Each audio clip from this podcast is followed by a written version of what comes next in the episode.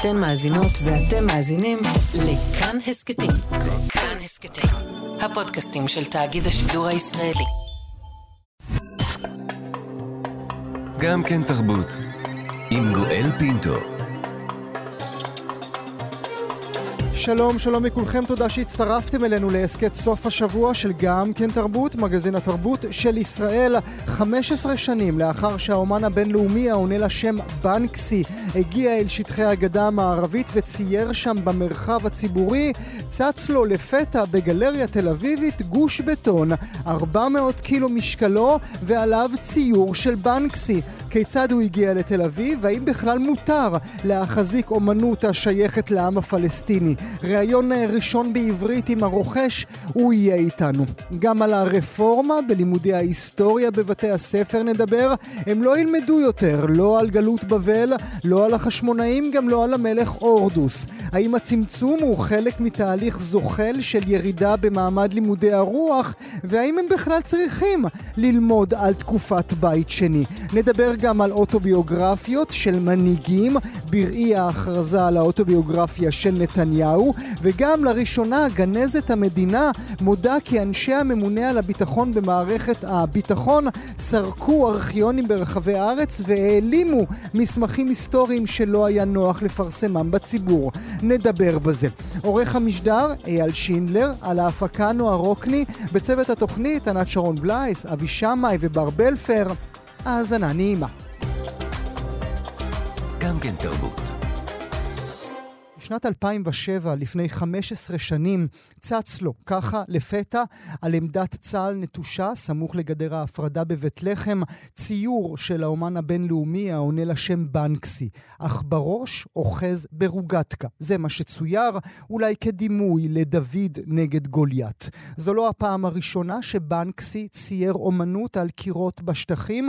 כבר מ-2005 הוא עושה את זה, הוא אפילו פתח בית מלון בבית לחם, בית מלון העיתון שמציע את הנוף הגרוע ביותר בעולם, זה הלוגו שלהם. ולאורך שנים בכלל הוא פעל למען מטרות העם הפלסטיני. עם הזמן נעלם האח בראש האוחז ברוגטקה, ועכשיו הוא צץ בגלריה אורבן בתל אביב.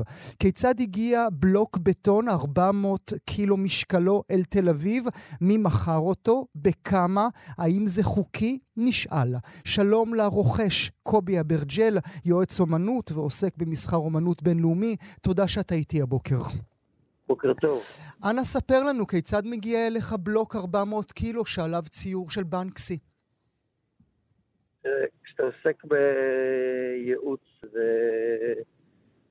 וסובבים אותך אספני אומנות ומגלים עניין ביצירות אומנות, אתה נהיה סוג של הדהנטר.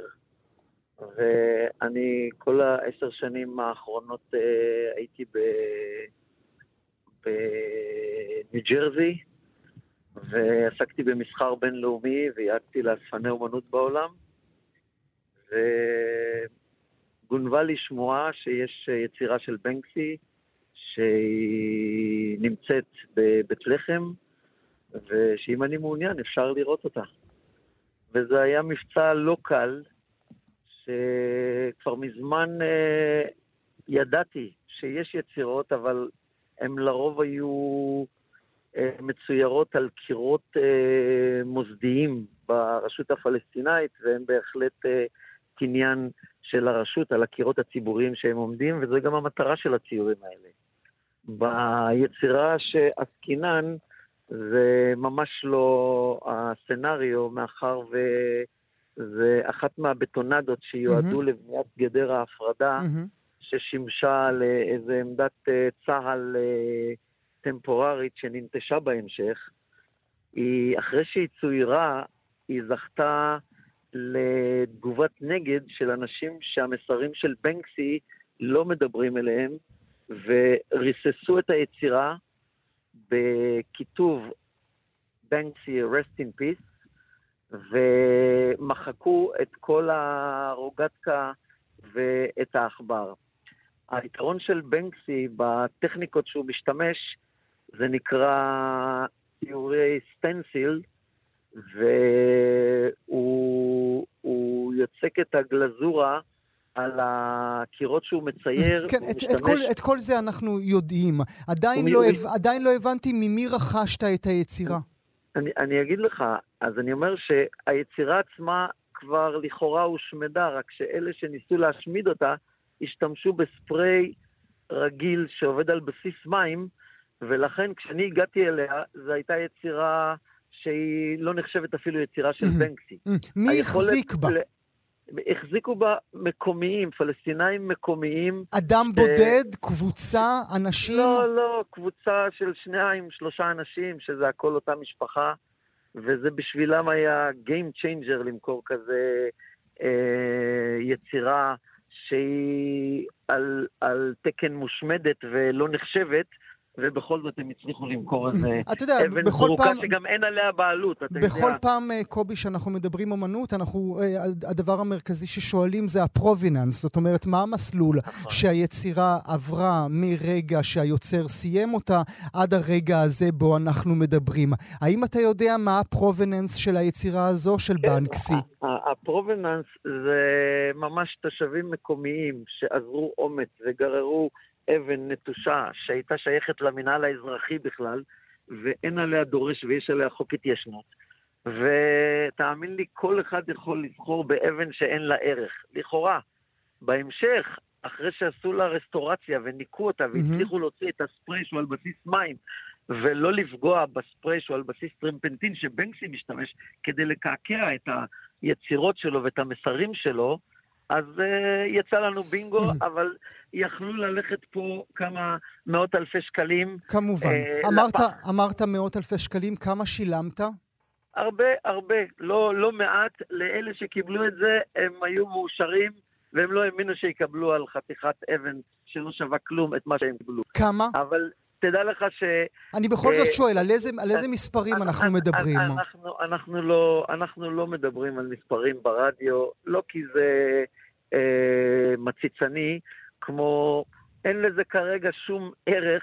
כי זה לא עומד למכירה. Mm-hmm. אז uh, למה לדבר על כסף? בינתיים, ש... בינתיים אתה לא בו... לא מוכר את זה, אבל אנחנו באזורי המיליונים או באזורי מאות, לא, מאות לא, האלפים? לא, זה, זה, זה מאות אלפים, וצריך שקודם כל הציבור יראה את זה mm-hmm. ויכיר את זה ש... אוקיי, אה, אה, אנחנו, אנחנו באמת, אנחנו, אה, אין לנו הרבה יצירות של בנקסי כאן בישראל. עכשיו, אם אני נכון. מכיר את המפה, וגם הייתי בבית לחם כמה פעמים, צריך לעבור לפחות מחסום אחד, אם לא יותר. איך מעבירים בטון 400 קילו דרך מחסום מבלי להצהיר עליו? תשמע, אני אומר לך שלא היה על מה להצהיר. אם אני הייתי נותן לך עכשיו... אה, ארגז חצץ להעביר את המחסום, תאמין לי, היית מצליח להעביר אותו. Mm-hmm. היצירה עצמה, כמו שהיא אה, אה, נקנתה, לא היה לה שום ערך. Mm-hmm. מי שינע את זה על המשאית? מקומיים. מקומיים העבירו את זה לשטח ישראל. כן. האם, הם, עברו בידוק? אני שואל את כל זה, כי כן, למשרד הביטחון לא יודע איך עברה יצירה של בנקסי משטחי הרשות לשטחי ישראל.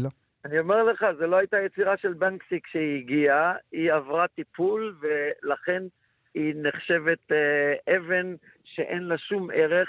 ועובדה שהיא עברה בידוק ולא לא ראו שום... אז, היא עברה, אז היא עברה בידוק, אתה אומר. כן, בהחלט. אתה יודע ששר התיירות הפלסטיני מאשים אותך בגניבה.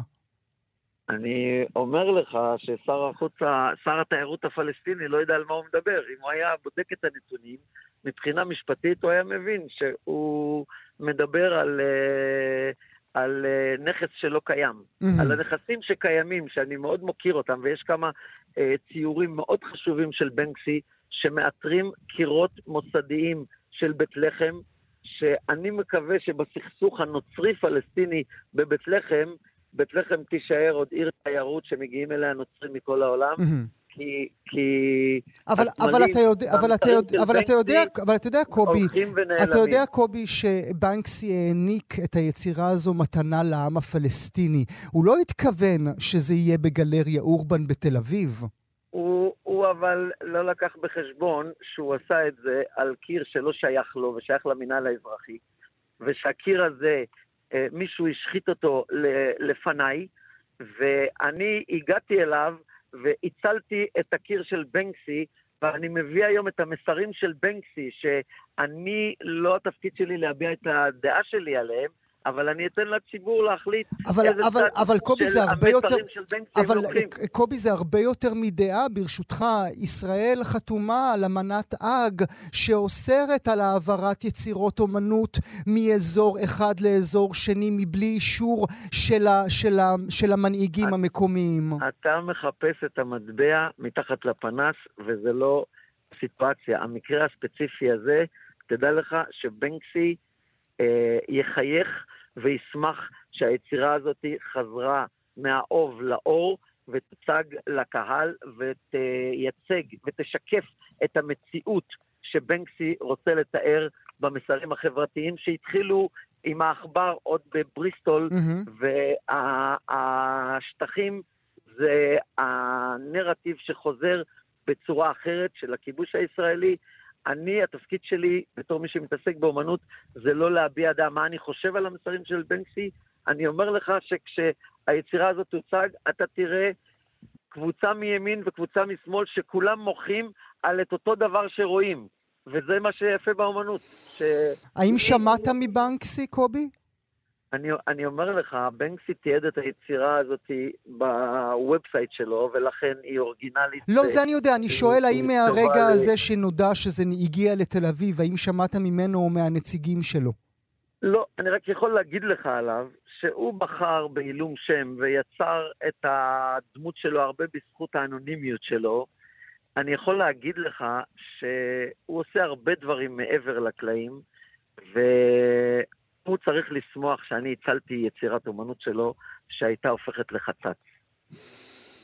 אפשר להניח אה, ש, ש, שבמקרה, אה, אולי באמת נשאל, האם אפשר יהיה לצפות בזה? האם מתי זה יוצב בגלריה שלך?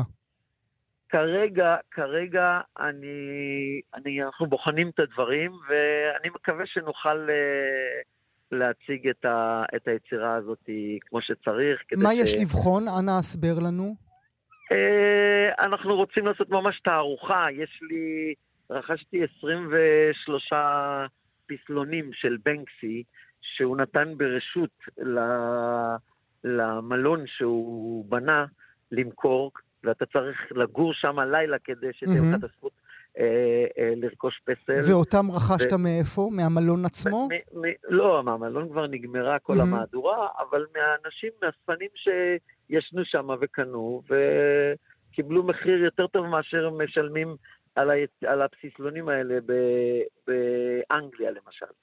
אבל אני מאמין בזה לטווח הרחוק, וזה מחירים אה, אה, סמליים, אז אה, רכשתי אותם, אבל אפשר יהיה ממש להראות את כל האפקט של בנקסי דרך הפסלונים האלה, כי בעצם זה מתאר את כל, ה, את כל הגרפיטיז שהוא עשה בבית לחם, מהמם. רק במיניאטורות. במיניאטורה. טוב, אנחנו נמשיך ונעקוב אחר הסיפור הזה. קובי אברג'ל, אני מודה לך מאוד. תודה שהיית איתי הבוקר. תודה לך. גם כן תרבות. רפורמה בבחינת הבגרות עליה דנו רבות במהלך השבועות האחרונים, בראשה ביטול בחינות הבגרות בת- בתכנים ההומניים, תצא לדרך ב-1 בספטמבר. בכתבה מרחיבת דעת שפורסמה בעיתון הארץ, מגלה לנו שירה קדרי עובדיה כי בחסות הרפורמה יקוצצו חומרי הלימוד בתיכון ובלימודי ההיסטוריה יוסרו הפרק העוסק בתקופת הבית השני. לא עוד גלות בבל, לא עוד חשמונאים, המלך הורדוס, המרד ברומאים וחורבן בית המקדש. אנחנו נשאל האם הצמצום הוא חלק מתהליך זוחל של ירידה במעמד לימודי הרוח, מעמד אותו אנחנו רואים שהולך ונהיה קטן יותר במהלך השנים האחרונות, או האם התלמידים בכלל צריכים ללמוד על בית שני. נשאל. נברך לשלום את שירה קדרי עובדיה, כתבת החינוך של עיתון הארץ, בוקר טוב לך. בוקר טוב. ברכות על הכתבה מרחיבת הדעת הזאת. אנא הסבירי לנו את לב הרפורמה. אז הרפורמה בבחינות הבגרות שעליה הכריזה שרת החינוך יפעת שאשא ביטון כבר לפני כמה חודשים, בעצם המשמעות שלה היא שהחל מהשנה הבאה אה, יבוטלו בחינות הבגרות החיצוניות אה, במקצועות הרוח והחברה. היסטוריה, אזרחות, תנ"ך, ספרות, ובמקומם התלמידים אמורים לכתוב אה, עבודה מסכמת סביב איזשהו נושא, כשכל אחד מארבעת פרקי העבודה צריך אה, להתייחס לתחום דעת אחר. איך בדיוק זה ייראה, אנחנו עוד לא יודעים, גם במשרד החינוך. עוד לא יודעים, ומי יהיו כן. המנחים, וכמה זמן זה ייקח, גם את זה אף אחד עדיין לא יודע. אבל נכון, את מגלה. לנו אה, בסוף השבוע קומה נוספת, וזה קיצוץ של חומרי הלימוד בתחום ההיסטוריה. נכון, כבר כשהכריזו על הרפורמה היה ברור שבעצם... השעות שבהן התלמידים צריכים לכתוב את העבודה יגיעו על חשבון שעות שבהן היום לומדים חומר ומתכוננים לבחינה. Uh, המשמעות היא קיצוץ של בערך 20 אחוז uh, בחומר בכל אחד מהמקצועות. כשבמרבית המקצועות המשמעות היא הרחבת הבחירה של המורים, כלומר אם עד היום uh, בספרות צריך היה ללמד שני שירים משירת ימי הביניים, אז היום אה, אפשר לבחור רק אחד, לצורך mm, העניין. Mm. כלומר, יותר בחירה ולכן פחות חומר. Mm-hmm. בהיסטוריה, גם שם, בחלק מהפרקים הרחיבו את הבחירה, למשל בפרקים על ציונות, על אה, לאומיות, אה, גם על השואה. אבל פרק אחד משמעותי ממש יורד לחלוטין מחומר הלימוד, וזה הפרק על תקופת הבית השני. שזה בעצם פרק שעד היום מורים היו צריכים לבחור בינו לבין פרק אחר על אה, קהילות בימי הביניים, mm-hmm. אבל בפועל... הם תמיד היו בוחרים בבית נכון, שני. נכון, רוב mm-hmm. מוחלט של המורים בחרו mm-hmm. בבית השני, mm-hmm. ולכן זה משהו שבעצם נלמד באופן כמעט גורף בחינוך הממלכתי עד היום ברצף אה, מאז קום המדינה, אפשר לומר. וזאת הפעם הראשונה שבה באופן רשמי ומוחלט הפרק הזה פשוט יורד מתוכנית הלימודים בתיכון. האם זה חשוב, שירה? האם אני מעז לשאול את השאלה הזו ככה על השולחן? האם זה חשוב? אולי הם לא צריכים לדעת על גלות בבל ועל חשמונאים, ובוודאי מאזינות ומאזינים עכשיו צועקים עליי ואומרים, אז שלא ילמדו כלום! תראה, דיברתי עם הורים שהעמדות שלהם מגוונות. ממש לא כולם אה, מבכים אה, עד אין קץ את הירידה mm-hmm. בנפח החומר ובשעות הלימוד. זה בוודאי קיים, אבל, אבל יש גם מורים ותיקים אה, שאומרים, תשמעו, בסוף זה חשוב, אבל זה לא הדבר הכי חשוב. Mm-hmm. והם אה, מספרים על מפגשים עם תלמידים אה, בוגרים, שבהם בסוף מה שהתלמידים זוכרים זה לא איזשהו פרט היסטורי כזה או אחר, אלא יותר את המהות של לימודי ההיסטוריה, כמו למשל יכולת להתמודד עם אה, מקור ראשוני, mm-hmm. או יכולת להשוות בין שני טקסטים שנכתבו על ידי שני אנשים שונים באותה תקופה ומציגים עמדות שונות על איזושהי סוגיה, ובסוף הם אומרים, זה הרבה יותר משמעותי מאשר שיזכרו מתי בדיוק היה המרד הגדול, או אה, כמה זמן אה, הייתה מולכת החשמונאים בסוף. אבל אולי הבעיה היא, שירה, שכל פעם מורידים עוד משהו לא חשוב, עד כדי שאנחנו בסוף נישאר בלי כלום. אני עוד זוכר, אני כבר זקן, אה, אני זוכר שלמדו על וייטנאם, על מלחמת וייטנאם. אני זוכר שלימדו אותנו על קומוניזם. היום זה כבר לא קיים. כל פעם הורידו עוד קצת. נכון, זה לא קיים כבר שנים. בעצם היה פרק מאוד משמעותי של היסטוריה כללית בעת החדשה. שכלל אה, באמת, כמו שאתה אומר, מלחמת וייטנאם וגם פשיזם וקומוניזם אה, ומלחמת העולם השנייה, לא רק מנקודת המבט של השואה, אלא באופן הרבה הרבה יותר רחב של אה, תהליכים עולמיים. והדבר הזה כבר בעצם לפני יותר מ-20 שנה לא קיים יותר. אולי רק תלמידים שניגשים לבגרות מורחבת, mm-hmm. שזה גם מספרם הולך ופוחת עם השנים. אה, נכון, אין היסטוריה כללית כבר הרבה שנים, והנה הגענו גם לבשר החי, לחלק שאותו באמת נמנעו כל השנים מלקצץ, שזה גם ההיסטוריה של העם היהודי. Mm-hmm. נכון, יש פחות חומר, ו- ויש מורים שבאמת מאוד עצובים על זה ומרגישים שמקומם נדחק ומקומו של המקצוע נדחק. אבל שוב, צריך לומר, השעה הזאת ש- שיורדת משעות הלימודים היא אמורה להיות מופנית לדבר אחר, אז בואי נדבר, בואי נדבר על uh, שעות, ברשותך, uh, שירה. תני לנו את המצב של מספר השעות שהיום תלמידי תיכון לומדים היסטוריה לעומת נגיד לפני עשור. לפני עשור לא היה שינוי משמעותי, אה, אבל לפני, דיברנו עם מורים שמספרים שלפני 20 וקצת יותר שנים, הם לימדו שלוש שעות בשבוע. Mm-hmm. וזה כנראה היה מצב מאוד מאוד נפוץ בבתי הספר ללמד שלוש שעות בשבוע. אה, כלומר, תשע שעות במצטבר אה, לאורך שלוש שנות התיכון. היום לומדים שעתיים בשבוע, כלומר שש שעות במצטבר. והחל מהשנה הבאה בעצם זה יהיה חמש ועוד אחת, כלומר חמש שעות שמוקדשות ללימוד בסך הכל, שזה מה, שעה ושליש בשבוע, משהו כזה, מהמם, ועוד שעה שהיא כבר לא תוקדש ללימוד של חומר, אלא לכתיבת העבודה מהמם. המסכמת. מהמם. ואפשר אה, להבין, לפחות מהכתבה שלך, שירה, שהשעה הזאת תוקדש מה, לתקופת השואה? אי אפשר לדעת, אנחנו באמת לא יודעים. היום תלמידים, אה, כש... נתחיל אחרת. לפני כעשור שר החינוך שי פירון אמר ש-30% מחומר הלימוד, גם הוא כבר לא יהיה חלק מהבחינה, אלא יוקדש בעצם לאיזושהי מטלה חופשית יותר של התלמידים. כתיבת עבודה או משהו אחר. מהמם, בשנים הראשונות הוחלט שהחומר הלימוד שאותו, שיצא מהבחינה וי- ויהפוך לעבודה אישית, הוא החומר על השואה. אה, התעוררה סערה, כי בעצם הטענה הייתה שאם לא לומדים על השואה לבחינה, אז יש סיכוי לא רע שלא ילמדו בכלל. ומאז חומר הלימוד אה, של השואה דווקא חזר לבחינת הבגרות. מהמם. אה, היום את כתיבת העבודה אה, המסכמת, אה, כפי שזה נראה, היא תוכל להיות על איזה נושא שהתלמידים יבחרו באופן מאוד מאוד מאוד חופשי. כלומר, לכאורה תלמידים יכולים לבחור עבוד, לכתוב עבודה מסכמת גם על מלחמת וייטנאם, אם מהמם. ירצו, גם על לא הקומוניזם, בחומר. כן, כן. נכון. מה הסיכוי שזה יקרה בפועל כשזה לא נלמד לאורך השנים וכשאין לתלמידים את בסיס הידע שנדרש וגם לזה? אין להם אולי את המורות והמורים שינחו אותם אל הכיוון נכון. הזה אם הם יבחרו בתמה נכון. הזאת. ולכן, כמו תמיד, בעיניי, זה קם ונופל על מורים, זה קם ונופל על רצון טוב של בתי ספר ונכונות שלהם להשקיע בנושא. כי אין ספק שיהיו מורים נפלאים, והמורים להיסטוריה הם נפלאים אה, ברובם הגדול. אין ספק שיהיו מורים שינצלו את כתיבת העבודה הזאת כדי להרחיב דעת, מהמם. כדי לשלוח תלמידים לכתוב על נושאים שמעניינים אותם, כי הם קראו על זה ספר או ראו סרט, לא משנה, כל אחד, כל תלמיד יפנה לכיוון. שבאמת מעניין אותו, ויש כאן פוטנציאל ענק.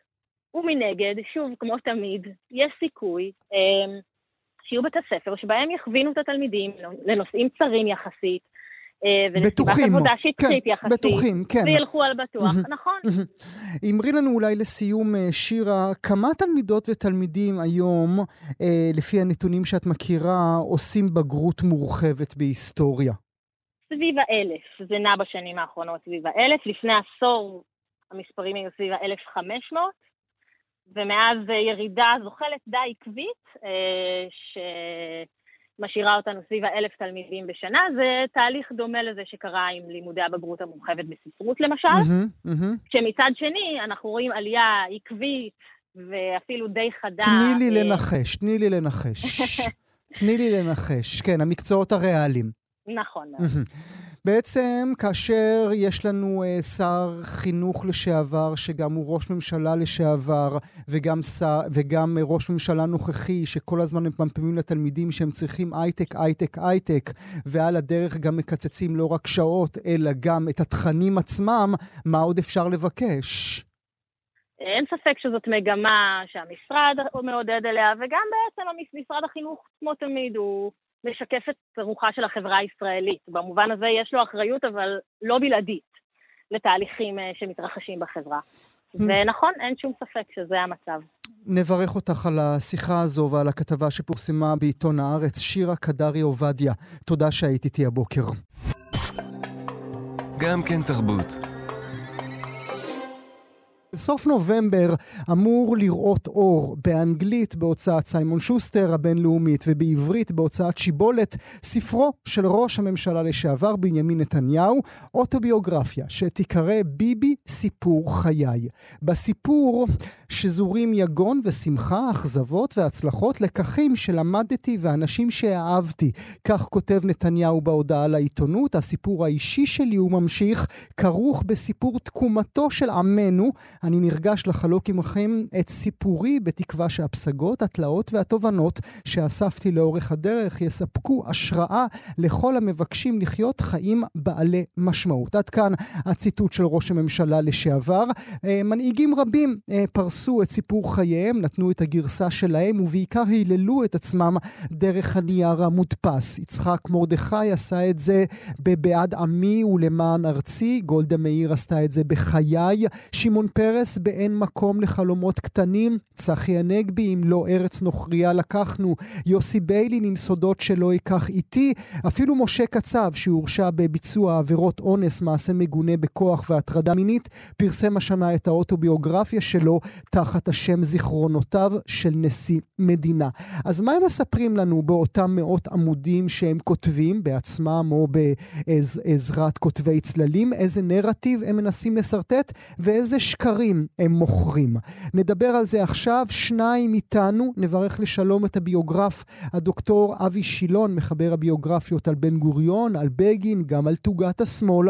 בוקר טוב לך, דוקטור שילון. בוקר טוב, גואל. ולצידך, הסופרת האהובה גלילה רון פדר עמית, גם היא כתבה על בגין ועל עדה גורדון, אפילו אה, אוטוביוגרפיה היא כתבה. היא, גם היא יצאה השנה. שלום לך, גלילה. שלום, בוקר טוב. תודה רבה שאת נמצאת איתנו הבוקר. נתחיל איתך, ברשותך, דוקטור אה, שילון. האם יש קו מחבר בין כל אותן אוטוביוגרפיות שמפרסמים המנהיגים? מה הם רוצים לומר לנו? אמ, כן, אני חושב שיש קו מחבר, והוא קודם כל, אלה לא ספרים אה, ביקורתיים. אה, אף אחד מהכותבים, אני כמובן לא קראתי את כולם, אבל חלק גדול מהם, לא בעצם עורך אה, חשבון mm-hmm. נפש אמיתי עם עצמו, למרות אה, שזו הייתה לכאורה המטרה. הזדמנות מצוינת, כן. כן, כן, וזה לא קורה לרוב.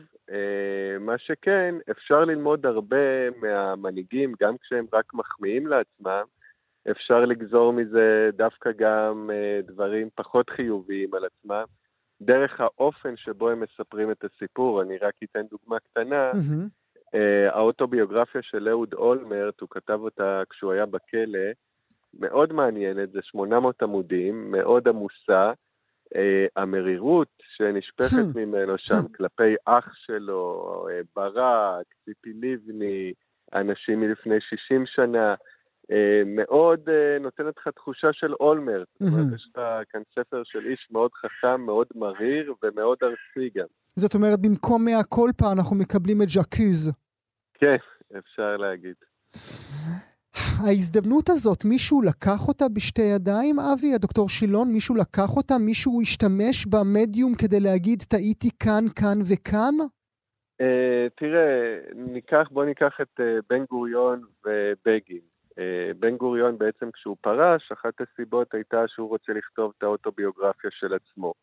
והוא באמת התכוון לעשות uh, ממש uh, כמו פנקס חשבונות, וחזר לכל uh, פרוטוקול שהיה וכל פתק מכל ישיבה, כדי לבחון מחדש את העניינים, אבל הוא עשה את זה בכזו דקדקנות, שהוא בעצם לא הצליח להשלים את המשימה. Mm. זאת אומרת, יש לך כרך רק, אחד. רק ערך אחד, כן. כן, ובגין זה דבר שהוא קצת דומה, כשהוא פרש והסתגר, אז... Uh, הוא בעצם אמר שהוא הולך לכתוב שלושה כרכים, כבר היה לו את המודל בראש, משהו מעין משואה לתקומה, ובו הוא יספר את כל סיפור חייו. וגם הוא אה, בעצם לא הצליח להתמודד עם זה, וניסו להגיד לו, אוקיי, רק תקליט, ומישהו יכתוב, רק תכתוב חלק, אבל אה, בוא נאמר את זה ככה, ההודעה שלו, באכזבה שלו מאיך שהקריירה שלו הסתיימה, ניכרת בזה שהוא בסוף לא מימש את הכתיבה שהוא הבטיח. מעניין. אולי אעבור אלייך, אה, ברשותך, אה, גלילה. אה, גולדה מאיר היא דוגמה אולי מעט שונה ממה שדיברנו עד כה. גם היא פרסמה את האוטוביוגרפיה שלה, וגם את מפרסמת בימים אלה ביוגרפיה עליה. היא בעצם... סיפור, את... סיפור ביוגרפי נגיד. סיפור ביוגרפי, טוב שאת מתקנת אותי. היא כן באה חשבון עם עצמה. אה, תראה, אני, אני רוצה להזכיר עוד מישהו, זה אה, יצחק נבון, שגם עליו כתבתי, וגם הוא כתב אה, אוטוביוגרפיה. וקודם כל חשוב לי לומר ששניהם באמת עשו את זה בסוף ימיהם, או בסוף המסלול הציבורי שלהם, ואצל שניהם היה מה שנקרא סופר צללים. Mm. זאת אומרת, זה לא שהם ישבו וכתבו בעצמם, mm-hmm. כמו ז'בוטינסקי למשל, שכתב אה, את יומן הסיפור אה, חייו. Mm-hmm. או, או, או כן כמו הוא... שמספרים לנו עכשיו על נתניהו, שתשעה חודשים הוא ישב ועמל על הכתיבה הזו, כן. כן, אז הם ישבו מול בן אדם וסיפרו לו, ואחר כך אה, אותו אדם, סופר צללים, אה, עשה סלקציה במה שהם כתבו, וערך את זה, וכתב את מה שהוא כתב. עכשיו, גולדה היא לא ממש מתחשבנת עם עצמה, אבל היא הסכימה לכתוב את ה... לשתף פעולה עם הסיפור הזה, כי היו לה כמה רעיונות שהיא מאוד מאוד רצתה להדגיש.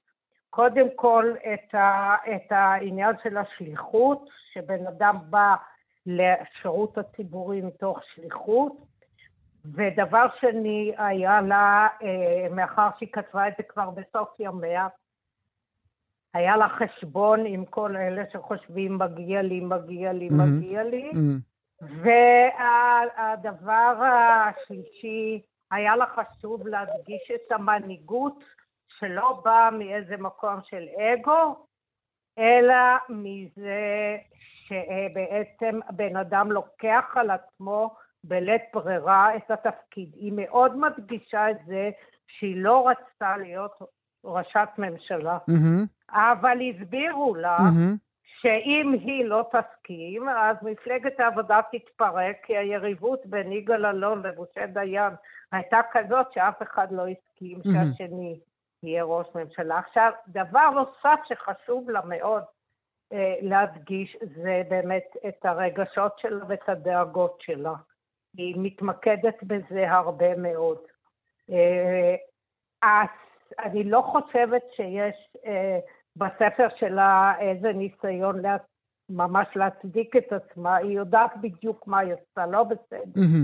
היא יודעת, אבל היא מסבירה את הנסיבות.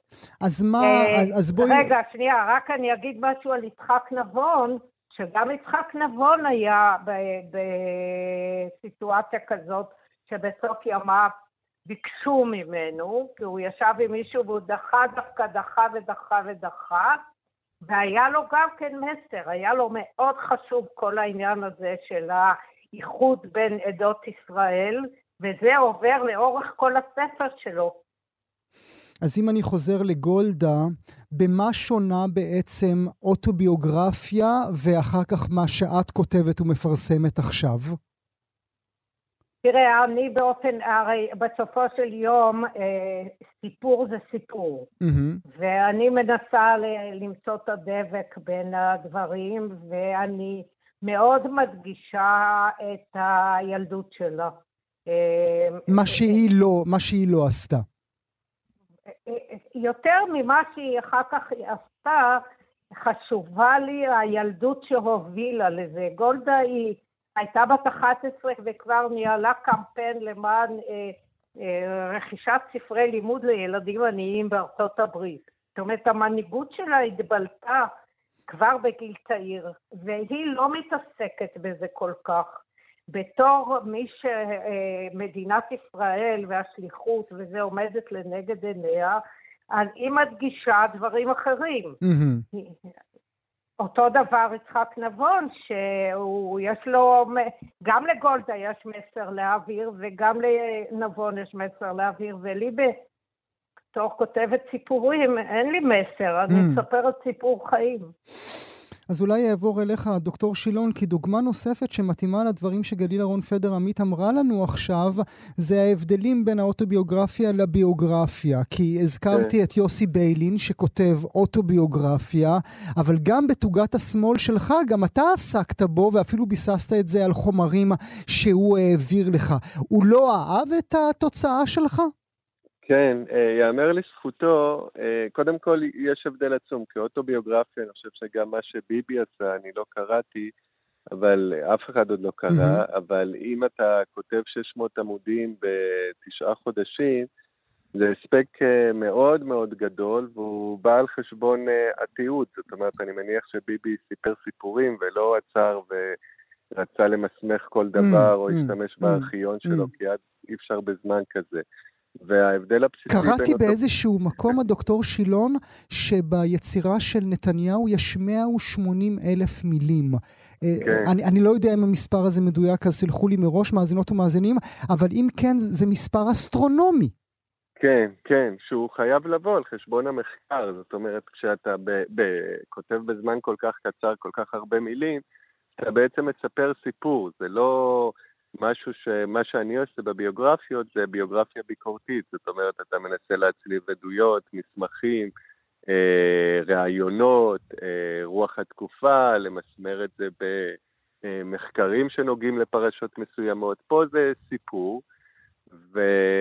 וזה ההבדל המרכזי בין אוטוביוגרפיה לביוגרפיה, ולכן אתה צריך לקרוא כל אוטוביוגרפיה עם, אה, בוא נגיד, קורט של מלח, מהמם. וגם אה, יש עוד בעיה בכתיבת אוטוביוגרפיה, בניגוד לביוגרף שיש לו פרספקטיבה של זמן ויותר אה, כלים לחקור, אוטוביוגרף, אה, יש לו כמובן את היתרון שהוא היה שם, הוא מספר, הוא יכול אה, להעיד מכלי ראשון, אבל לפעמים, אני אתן לך עוד דוגמה מבן גוריון, בגלל, אגב, פסוקית ביניים אצל ביבי זה בכלל קטע מעניין, כי בדרך כלל אתה כותב את האוטוביוגרפיה כשפרשת. מהמם. פה הוא לא פרש, מהמם. הוא בעצם בתקופת באמצע בי- הדרך. ביניים. מהמם. כן. אז זה עוד יותר, אני מניח, מכביד על היכולת שלו להיות אה, כן, כי הוא עדיין אה, נשען על המערכת הפוליטית.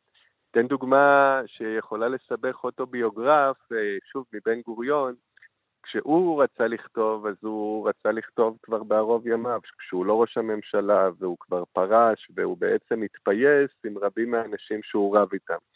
אבל אז למשל כשהוא רצה לכתוב על גולדה, הוא רצה לכתוב בדיוק על התקופה שהם הסתכסכו מהמם. בתקופת Mm. עסק הביש, אבל כשהוא כותב את זה הם כבר השלימו. אז הוא לא יודע איך להתייחס לגולדה. יש כאן גם בעיות כאלה שבעצם...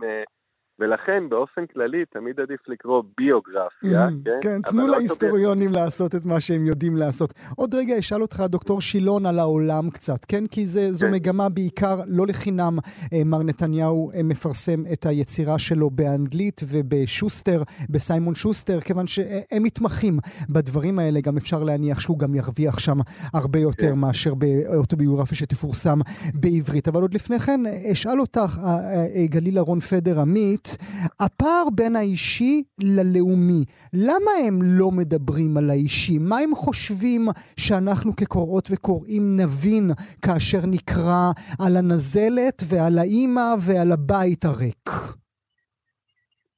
תראה, קודם כל, אה, הערת אגב, גם גולדה, הספר שלה התפרסם קודם באנגלית. Mm, רק אחר כך הוא תורגם לעברית. אה, גולדה זה מאוד מוזר שהיא מזכירה למשל את המוות של בעלה, הם היו בנפרד, אבל הוא מת ב- בדירה שלה, היא מזכירה את זה במילה, במשפט אחד. hmm, וממשיכה קדימה לחוק ה- מהביטוח הלאומי ולדברים שהיא כל כך טורחת עליהם. אני חושבת שהיא לא אה, התכוונה לכתוב את סיפור חייה, אלא התכוונה לכתוב את סיפור שליחותה. ולכן היא מדגישה את, את הנושא של שליחותה אה, ב, ב, בכל פרקי הספר. hmm. יש על זה דגש, היא מדברת פה ושם על, אה, על דברים אישיים, אבל מעט מאוד, תראה למשל הייתה פרשה מאוד אה, שנויה במחלוקת, שלא חשוב שאני אה, בסוף חקרתי אותה באמת לעומק, שהייתה לה נכדה אה, עם אה, מהמם. תסמונת דאון. מהמם. והאשימו אותה בהתכחשות לנכדה כן. הזאת וזה, ו... שנים זה היה חלק מהחיים כן, שלנו עם כן. חשיפות עיתונאיות והכול, כן. כן, אה, היא לא מזכירה את זה במילה בספר שלה. היא לא מזכירה את זה במילה למרות שהיה לה הרבה מה לומר על זה לטובתה, כי הרבה דברים שנאמרו עליה לא היו נכונים, אבל היא לא מתחשבנת בנושא הזה עם אף אחד, כי היא לא חושבת שזה עניין שקשור בשליחות שלה. ויש דברים שהיא היא מאוד מצטנעת, למשל יש תיאור, אה, גם כן זה במשפט אחד, כי היא מתעסקת באמת בדברים הבעייתיים, אבל יש תיאור שלה שהיא מגיעה בתור שגרירה ל... לברית המועצות, ובראש השנה המון עם יהודי מקיף את בית הכנסת, וקהל אדיר, וכולם נוגעים בה וצועקים לה גולדה של זהב, גולדה של זהב, רק לגעת בה, והיא כותבת במשפט אחד, כן, גם אם במקומי זה היה מקל של מטאטא, היו עושים אותו דבר, כי. העניין פה הוא לא, י... הוא לא אני, אלא ייצוג מדינת ישראל. כל כך צדקה. צריכים לזכור את המשפט הזה, כל המנהיגות והמנהיגים שנמצאים עכשיו בחיינו. אנחנו צריכים לסיים, אבל הדוקטור שילון, ברשותך, עוד מילה על הקורה בעולם. האם זה שונה ממה שקורה כאן אצלנו? כן, אני חושב שונה מאוד. אה, בארצות הברית, אה, אני חוזר משם אחרי שלוש שנים מניו יורק, אה, יש מקום מאוד של כבוד, בעצם קודם כל זה מנהג, שאתה מסיים את התפקיד שלך, כמעט כולם, מהרמות הגבוהות של נשיא וגם רמות של פעילים בממשל, כותבים את הזיכרונות שלהם. אלה ספרים שנמכרים מאוד. אה, ספרים שבעקבותם אתה יוצא בעצם למסע של ראיונות גם בתקשורת והכל. אני חושב שהמקום אה, של, ביוג... של אוטוביוגרפיות בארצות הברית הוא הרבה יותר מרכזי, ובעניין הזה אני חושב שנתניהו ישבור אה, שיא אולי עולמי מבחינת ישראלי שמפרסם בחו"ל, כי הוא מהמם. דמות בינלאומית, מהמם. וגם מי שאוהב וגם מי ששונא, זה בטח מעניין. והוא בטח עשה פה עסקה מאוד טובה מבחינה כלכלית. אני רק הייתי רוצה להוסיף מילה אחת על ביילין, שבאמת במקרה של ביילין הוא נתן לי את הארכיון שלו מתוך הנחה שזה לא טוב שהוא יכתוב על עצמו. הוא לא אהב את התוצאה של מה שאני כתבתי, אבל בהגינותו הוא קיבל את זה שזה היה הסכם בינינו שאני כותב את דעתי, ולכן אחרי זה הוא כתב גם בעצמו את את, הגרסה שלו. עצמו. מעניין. כן. נברך אתכם לשלום, נודה לכם על השיחה המעניינת הזאת. הדוקטור אבי לך. שילון וגליל אהרון פדר עמית, תודה שהייתם איתנו הבוקר. ביי, שבוע טוב. ביי ביי. תודה רבה. גם כן תרבות. לפני שלוש שנים בדיוק, ביולי 2019, חשפה כתבת הארץ, אגר שייזף, כי אנשי הממונה על הביטחון במערכת הביטחון, המלמ"ב, סורקים ארכיונים ברחבי הארץ ומעלימים מסמכים היסטוריים. בין המסמכים, כאלה שנוגעים לפרויקט הגרעין הישראלי, ליחסי החוץ של ישראל, גם כאלה שנגעו ליחס ישראל לערבים עם, כל, עם קום המדינה, כולל עדויות על הרג אזרחים, הרס כפרים ותיעוד של גירוש בדואים. עכשיו מודה המדינה באמיתות התחקיר. גנזת המדינה, רותי אברמוביץ', שולחת לארכיונים מכתב רשמי, בו היא דורשת שיעבירו אליה את המסמכים שאנשי המלמ"ב דרשו שיוסתרו, הכל כדי שהגורמים המוסמכים מטעם המדינה יחליטו אם מותר לפרסם אותם או לא. לפי מידע שברשותי כתבה הגנזת במכתב שפורסם על ידי נוגה שפיגל בעיתון הארץ, דרשו גורמי מדינה כי הארכיון בניהולך יסגור ויאחסן מסמכים. נראה כי בחלק מהמקרים הדרישה, הדרישה נעשתה ללא סמכות. האם יש לברך על החלטת הגנזת, או אולי גם היא פועלת עכשיו רק כתוצאה מלחץ ציבורי, ומה פתאום צריך לבדוק מסמכים שהוסתרו שלא כדין? נשאל. נברך לשלום את מי שהיה גנז המדינה, דוקטור יעקב לזוביק. בוקר טוב לך. בוקר טוב. תודה רבה שאתה נמצא איתנו הבוקר זה. כאשר, תודה. על ההזמנה. כאשר הגנזת מדברת על תקופה שאנשי משרד הביטחון עברו בין ארכיונים והעלימו מסמכים, היא מתכוונת לתקופה שאתה היית גנז המדינה? כן, ולתקופה שלפניי, זה התחיל, זו פעולה שהתחילה, אני נכנסתי לתפקיד ב-2011, ירשתי את, את המצב הזה, הוא כבר היה קיים לפניי. בתחילת דרכי אמרו לי היועצים המשפטיים ואנשי ביטחון, אמרו לי דבר סטנדרטי לגמרי, קודמך עזב, תחתום כדי שיהיה לנו סמכות להמשיך להתעסק עם זה. אני מודה שאני לא התעסק, אני חתמתי והפסקתי לחשוב על זה לכמה שנים, כי הייתי מאוד עסוק בנושאים אחרים.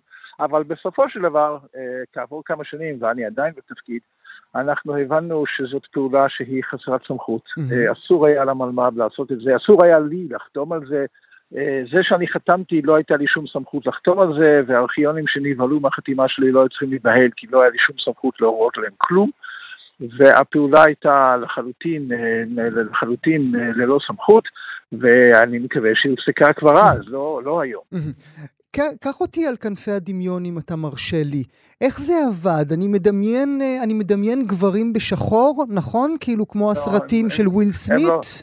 הם לא, לא, לא, לא, זה, זה גברים, זה, זה פנסיונרים קשישים וחביבים של מערכת הביטחון, שחיו את כל חייהם המקצועיים בתוך סביבה מסווגת, והם היו שומרי סוד והקפידו שאחרים לא ידליפו החוצה. ועכשיו הם, הם בפנסיה, והמקום המעסיק שלהם מוצא להם חלטורה נוספת שהם יכולים, אני לא יודע מה, יום, יומיים, שלושה בשבוע, הם נוסעים לטייל ברחבי ישראל.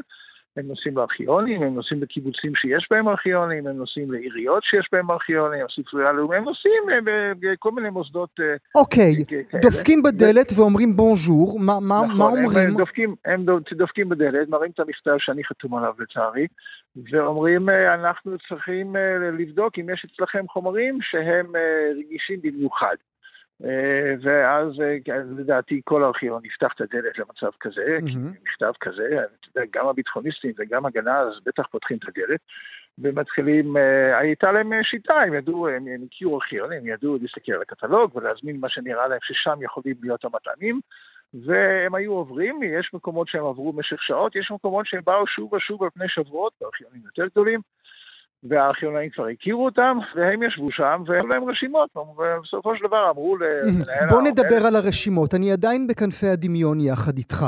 רואים כן. מסמך, במסמך כן. הזה באיזה קיבוץ, כן? אנחנו לא מדברים על כן. ארכיון צה"ל, סתם באיזה נכון. קיבוץ, שם הם נכון. מגלים איזה דוד שכתב איזה מכתב שאמר שהוא אה, אה, פגע בערבים בקום המדינה, רושמים את המכתב הזה ואומרים לבעלים, למנהל, תחביא את המסמך הזה? נכון, נכון. דרך אגב, יכול להיות גם דברים קצת פחות אה, אזוטריים. אתה צריך לזכור שעד לא מזמן, זה לא נכון ב-2022, אבל נניח עד סוף המאה ה-20, Uh, הקו בין הממשלה לבין הממשל לבין המפלגות היה קו מטושטש למדי.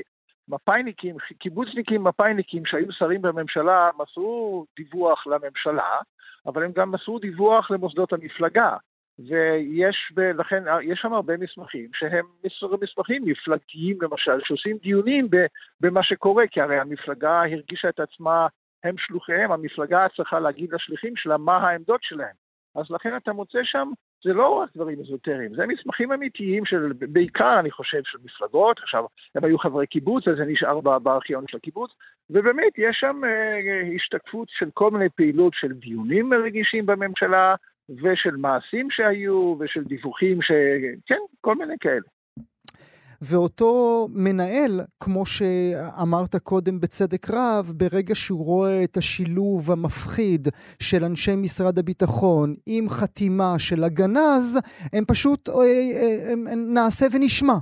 נכון. היו מקרים חריגים, אני יודע, היה אחד, בספרייה הלאומית היה איזה מסמך, אני לא זוכר, אני באמת לא זוכר מה היה, ואם הייתי זוכר את תוכנו לא הייתי אומר, אבל, אבל היה איזה מסמך שנראה להם רציני, ממש ממש ממש רגיש במיוחד, והם דרשו שאני אדרוש ממנהל הספרייה שהוא ימסור את זה בכלל לארכיון המדינה, שלא יישאר ב... ב... אז uh, אמרתי לו, תשמע אורן, מה דעתך? הוא אמר לי, לא יעקב, דעתי שלילית, אני שם את זה בכספת אצלי, וזה נשמע, אה, נגמר, לא, לא, לא רבתי איתו על כזה דבר. בדרך כלל אמרו למקומיים, שימו בכספת אצלכם ואל תפתחו את הכספת אף פעם. זה בעצם היה מה שאמרו. ממה מפחדת המדינה? משום דבר רציני. אה, צריך לומר, זה, זה, זה, אני, עוד פעם, אני חוזר לשאלה המקורית שלך, מי זה האנשים? האנשים האלה זה אנשים שעשו את כל חיי המקצועים בתוך סביבה מסווגת. אה, שבשבילם אומר, הכל זה סוד. זה, לא הכל זה סוד, דרך אגב, אני, אני שם, שם אנקדוטה מעולם, בכל השיחות, הדיונים שהייתי כשהייתי בתפקיד, כל הדיונים שהייתי בנושאים האלה, בעלי השיח שלי תמיד היו אומרים לי בתחילת הדיון, תדע לך יעקב, אני ליברלי מאוד מאוד, כל האחרים פה לא, אבל אני מאוד מאוד ליברלי. בסוף אני מוכרח להגיד לך, לא היה אחד מהם שהיה ליברלי, אחד לא היה, אבל בתפיסה שלהם, הם אנשים טובים, הפטריוטים טובים, הם ליברלים אפילו, הם חושבים, אבל הם באים ממקום שבו אנחנו יודעים את הסוד, קודם כל זה נותן כוח ועוצמה, אנחנו יודעים משהו שאתה גואל לא יודע, mm-hmm. ודבר ש... ואנחנו סביב, ואנחנו, ברור שאם נפתח את הכל אז אנחנו, אין לנו, אין רבותא, אז, אז מי אנחנו? אם אנחנו, אם כולם יודעים את הכל שאנחנו יודעים, אז אנחנו לא בעלי סוד. אז זה, זה חלק מהדינמיקה, וחלק מהדינמיקה זה פשוט, לה, להבנתי, זה, אתה, אתה נכנס לזה יותר ויותר. תראה, המלמ"ב, מבחינת המנדט שלו, מעולם לא היה אמור להתעסק עם, עם, עם, עם, עם, עם פשעי מלחמה שהיו או לא היו בתש"ח, זה בכלל לא המנדט שלו. אבל הם היו שם, והם ראו, אז הם אמרו, זה חייבים להסתיר. זה, זה, אני חושב שזה הלך הרוח. הם, זה, זה לא אנשים רעים, זה אנשים שהם באמת חושבים שהם שומרים על ביטחון המדינה, אפילו זה כמובן קשקוש. אתה יודע, רק מתי זה היה? את שבועיים, כן? שנחשפו כל, כל, כל הדברים הנוגעים לטבח בכפר קאסם. כן. כלום לא קרה. לאף אחד לא אכפת. כן, כן, כן. כן. אני לא יודע אם אני אומר את זה בשמחה או בעצב, כן? כי אולי הייתי רוצה שיהיה לאנשים אכפת. כן, אבל הארץ לא רעדה. אני מסכים איתך לגמרי, יותר מזה, אמרו לי, אה, קודם כל לא הכל נפתח. אה, היה, היה מאבק גדול של שנים שניהל אותו ההיסטוריון האדם רז, בסוף נפתח הרבה, אבל לא, לא, לא הכל. אה, נפתח, נפתח נפתח חלק. אה, ואתה צודק, אחד מהטיעונים של המדינה בדיונים לקראת זה, האם פותחים או לא, שאני הייתי בתחילתם, אחר כך כבר לא הייתי בתפקיד. ואני טענתי שברור שחייבים לפתוח את כל החומר הזה. אה, אחד, ה, אחד הטיעונים העיקריים זה שאם אה, מסמכים רשמיים של המדינה יאשרו עד כמה התמונה הייתה גרועה, אז האוכלוסייה הערבית של מדינת ישראל תקום ותסתער mm-hmm, וזה זה. Mm-hmm. עכשיו, בתוך, ה, בתוך הדיונים האלה היה דיון אחד לפני ארבע שנים, משהו כזה, אה, עם אחד אה, מתושבי כפר קאסם, לדעתי הוא היה, אני לא זוכר את השם, אבל היה חבר כנסת בכלל ערבי, שאביו היה בין הנרצחים, והוא אמר, זה גם צוטט אז, האמירה שלו צוטטה אז בתקשורת, הוא אמר, תראו, אנחנו, תושבי כפר קאסם, אנחנו את האמת יודעים. אתם, היהודים, אתם צריכים לדעת, אנחנו אין שם. ולא, ברור שלא הייתה התפרעות, אף פעם אין התפרעות בדברים האלה. Mm-hmm. חלק מהחומרים שסוגרים אותם, סוגרים אותם בגלל פחד של יחסי חוץ. אבל כאשר בסוף הם נפתחים, אף אחד במדינה אחרת לא כועס עלינו בגלל איזה מסמך ארכיוני מלפני 50, 60 או 70 שנה. עכשיו, אה, בעיניך, אה, מה שעושה גנזת המדינה, זו שירשה אותך בתפקיד, כן? רותי אברמוביץ', המעשה שהיא עושה, זה מעשה אמיתי בעיניך? זה תיקון אמיתי, או שגם כאן יש סימן שאלה? לא, לא, לא אני צריך לברך אותה על, זה, על, ש, על החיובי שהיא עושה. לא יודע למה זה לקח כל כך הרבה שנים, אבל, אבל זה, צריך לברך אותה על זה שהיא אומרת לארכיונים, יאללה, זה הייתה טעות. דרך אגב, אני אמרתי את זה בשלהי ימיי ימי שם, אבל זה כבר מה שהיה כבר בסוף הזמן. אז קודם כל זה שהיא אומרת את זה, זה מצוין, ואני מקווה שהיא אומרת את זה לכל מאות הארכיונים שבהם הם, הם, הם ביקרו, ולא רק לגדולים שבהם. מה שלא, זה שהסיפה, שזה לא רק הסיפה, זה גם הרישה של המכתב. המעטפת של המכתב, היא אומרת, אמנם יכול להיות שסגרו בטעות, mm-hmm. תעבירו אליי, mm-hmm. ואני אבדוק. עכשיו, זו, כמו שלי לא היה... שאת זה לא הבנתי, הרי לא הבנתי את זה, הרי אם המסמכים הוסתרו שלא כדין, למה צריך לבדוק אותם עכשיו? נכון, ולא רק למה צריך לבדוק אותם, אלא בסום, באיזה סמכות, והתשובה היא שאין לה שום סמכות לבדוק את זה בכלל. זה מסמכים שלא נמצאים, אין לה, אין לה כלי משפטי בכלל שנותן לה את הסמכות לבדוק את זה. זה נמצא במוסדות שאינם היא אחראית על ארכיון המדינה, זה בסדר, אבל זה לא ארכיון המדינה, זה נמצא בקיבוצים, במפלגות, וכל מיני מקומות כאלה. אין לה סמכות לתת להם את ההוראה הזאת.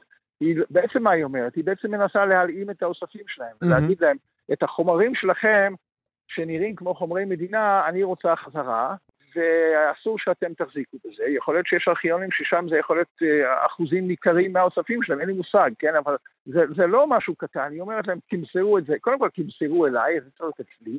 ודבר שני, אחרי שזה מגיע אליי, אני אבדוק את זה. עכשיו, חומר אה, מתש"ח, אין כמעט אפשרות משפטית בכלל להשאיר אותו סגור היום. גם אם זה בארכיון המדינה, היא כבר לא יכולה להשאיר אותו סגור. Mm-hmm. כי, כי עברו יותר מדי שנים mm-hmm. והחוק לא מאפשר. Mm-hmm. אז החלק הזה... אבל גם. בזה אנחנו עושים פוילשטיקים. נזכיר למאזינות והמאזינים, היה 50, 50 שנים, הפך ל-70 שנים, רק לפני שנה נהיה 90 שנים, גם בזה המדינה עושה כבשלה.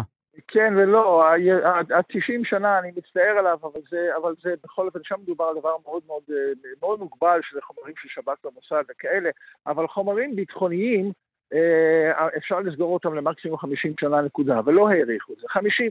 זאת אומרת, אנחנו עכשיו, כל דבר ביטחוני שהוא עד, 1900, אה, עד 1972, בעצם כמעט, יש איזה הליך, אבל הוא הולך מסובך לגמרי ורק בפינצטה. בגדול, חומר, גם חומר ביטחוני, עד 1972, השנה חייב לפי החוק להיות פתוח. Mm-hmm. שאל אותי אם הוא פתוח, בוודאי שהוא לא פתוח. Mm-hmm. בטונות הוא לא פתוח. אבל היא עכשיו, לא רק שהיא לא מצליחה, היא וכוחותיה, לא רק, לא רק שהם לא מצליחים לפתוח את החומר שהחוק מחייב אותם לפתוח, אלא היא עוד אומרת, אני מוסיפה על עצמי עוד משימה, אתם הארכיונים האחרים, תביאו אליי ללא סמכות. ואני אקבל אליי, עוד כמה ערימות. אני אקבל עוד כמה ערימות, שבכלל אין לי סמכות לקבל אותם, mm-hmm. ואני אלך לבדוק אותם, ואני אחליט עכשיו אם אפשר לפתוח או לא לפתוח, כאשר בכלל אין לה עילה, mm-hmm. החומר הזה, גם אם הוא בארכיון המדינה, חייב להיות פתוח אחרי 70 שנה. מדהים. איזה סודות אתה נושא איתך? אני לא אגיד לך איזה סודות אני נושא איתי כמובן, אבל אני יכול להגיד לך, בקצרה... לא, אבל. כאילו זה משהו, זה משהו קטסטרופלי, הסודות שאתה יודע, לא, שאנחנו לא, לא, לא נדע לא, עוד עשרות לא, שנים. לא, לא, לא, פצצת. אטום יכולה ליפול עלינו? אה, לא, אבל אני, אני אגיד, יש בכל מדינה, לא רק במדינת ישראל, אבל ודאי מדינה שנמצאת במלחמה מתמשכת, יש קצת מאוד שבאמת חייבים לשמור עליו סגור להרבה זמן. אני אתן לך דוגמה, אה, אם יש ערבים בישראל, בשטחים או במדינות מסביבנו, ששיתפו פעולה איתנו מסיבה זאת או אחרת, יהיה המניע אשר יהיה מניע, אז ברור שאת השמות שלהם אי אפשר לחשוף, זה ברור לחלוטין, גם כל, כל אדם מבין את זה, ואומרים לי, ואין לי דרך לבדוק את זה, שגם אם הם הלכו לעולמם לפני 40 שנה, נכדיהם עדיין mm-hmm, בסכנה mm-hmm, אם הסביבה תדע. Mm-hmm. אז הנה דוגמה של חומר שמן הראוי שמדינת ישראל תשאיר אותו סגור עד סוף הסכסוך ועוד דור אחריו. כן, יש כזה חומר, אבל זה לא, לא על זה אנחנו מדברים פה בדיון הזה, כן? אה, אני יודע, תוכניות אה, יכולות נשק. אז יכולות נשק, אתה יכול להבין למה לא כדאי כן, שהצד השני ידע כן, על היכולות. כן. אבל האמת היא, יכולות נשק מלפני 50 שנה אין לנו היום, הם לא רלוונטיים, אין לנו מערכות נשק היום מלפני 50 שנה, יש לנו מערכות נשק מלפני 10-20 שנה אולי. זאת אומרת, חומר ארכיוני שמשקף מערכות נשק מלפני 40, 50, 60 שנה, גם אותו אפשר כבר כן, לפתוח. כן, לא מאיים על אף אחד. נכון. Uh, אני רוצה לסיום לשאול אותך uh, שאלה אישית, אם אתה מרשה לי. האם השיחה הזו שאתה מקיים, מקיים איתי עכשיו, uh, היא בעצם סוג של מאה קולפה? האם אתה עושה אביתי חטאתי פשעתי? לא. אני, אני, אני, אני שמח לציין שעוד כשהייתי בתפקיד, אני העליתי לאתר האינטרנט של ארכיון המדינה בתיאום עם אה, מועצת הארכיונים, העליתי מסמך של למעלה מ-100 עמודים, שאמרתי את הדברים האלה בתוקף תפקידי על נייר, אה, על נייר רשמי של המדינה. לא חיכיתי עד שאני אשתחרר ואז אני אגיד את זה.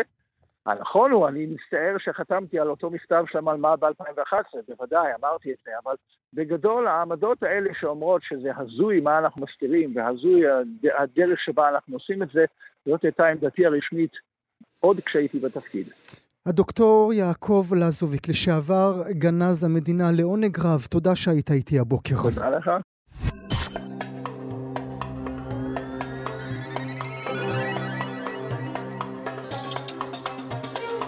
זהו, הגענו לסיומו של הסכת נוסף אה, מבית גם כן תרבות, מגזין התרבות של ישראל, עורך המשדר אייל שינדלר, על ההפקה נועה רוקני, בצוות התוכנית ענת שרון בלייס, בר בלפר ואבי שמאי. תודה שהייתם איתי, ועד הפעם הבאה, אילה לקה. גם כן תרבות. אתן מאזינות ואתם מאזינים לכאן הסכתים. כאן הסכתים, הפודקאסטים של תאגיד השידור הישראלי.